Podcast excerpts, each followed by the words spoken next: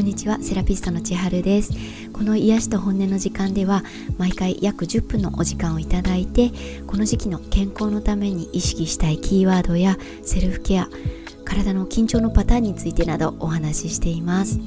体の緊張のパターンについてはロボットさんゴリラさんトドさんミイラさんカメさんという5つのパターンなんですが詳しくはこのポッドキャストのシーズン1のナンバー5からナンバー9も聞いていただければ嬉しいです。7月のキーワードは温めると癒す。注意したい緊張のパターンはファッションゴリラさんです。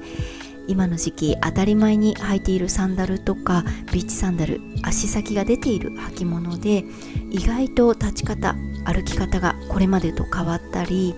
この暑さで汗が引いた時に体が冷えることもありますがそのまま薄着で過ごして体が冷えてても気づきづらかったりっていう感じで今月の体の冷えとか緊張はその日のファッションによって左右されることも多くて特に肩胸腰などに力が入りやすいゴリラさん状態になりやすいですよということで前回はファッションゴリラさんについてお話ししてみました。前回もちょっとお話ししたんですがゴリラさんは体は肩胸腰などに力が入りやすい状態。それと気質の面でも傾向があって楽しいこと華やかなことに惹かれやすい。夏休みにはしゃぐ子供のように意識が思いっきり外側に向きやすいです。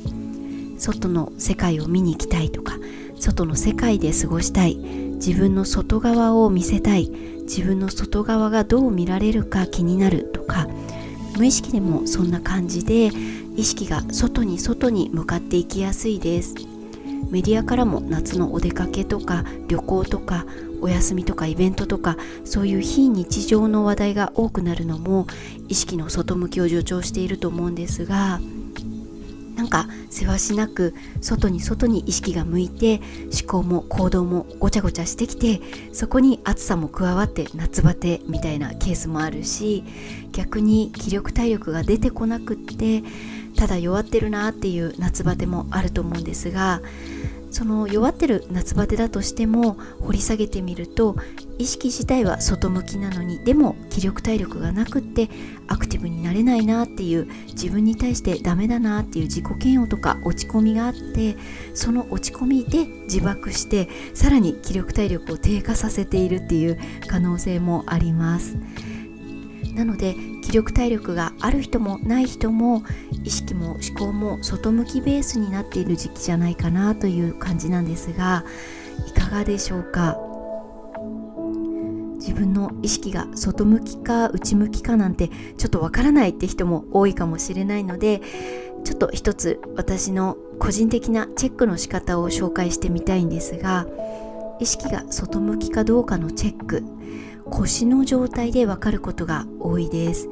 腰の力が抜けない人背中を丸めようとしてもなんか腰に違和感がある人意識が外向きなことがかなり多いです。腰回りには上半身も下半身も支える大きな筋肉がたくさんあるので自分の力だけでしっかり立たなきゃとかたくさん動かなきゃ体も心もしっかりしなきゃっていう意識が本気な人ほど腰に力が入るんですね。肩や胸にももちろん力が入って緊張しちゃうんですが肩や胸って力を入れるのは結構簡単で腰の方が大きい筋肉なので力を入れよう動かそうとするのが大変な部分です。なのでしっかりしなきゃの本気度が高ければ高いほど腰回り固まっていきます。なのでさっきお話ししたような状態外の世界を見に行きたい外の世界で過ごしたい自分の外側を見せたい自分の外側がどう見られるか気になるっていう意識が本気なら本気なほど腰回りが緊張していきます。意識が外向きになりやすいからダメとか自分の外側がどう見られるのか気にしたらダメっていうお話ではなくって意識が外側に向きやすいってことは逆に内側には向きにくいってことっていうところがポイントで自分の内側今自分自身の体心魂がどんな状態で自分は何を求めてるのかなっていうその意識が薄れてしまうことを注意したい時期なんです。今月のキーワード「温めると癒す」も実は自分の内側を向いていないとできないケアなんですがこんな暑い時期に体を温めるっていうことは汗はかくけどそれでもどっか冷えてないかなって自分に丁寧に内向きにならないとできないし自分を癒すっていうことも今自分自身の体心魂がどんな状態で本当は何を求めているのかなってこれも自分に丁寧に内向きにならないとできないことなんですね。ちょっと脱線しますがリラクゼーションサロンっていらっしゃるお客様確実に癒しを求めてきていてでもどんな癒しを求めているかってみんな違ってしかも最大に厄介な点がご自分でも本人もなんとなく癒されたいってただ漠然と思っている人がほとんどだということです。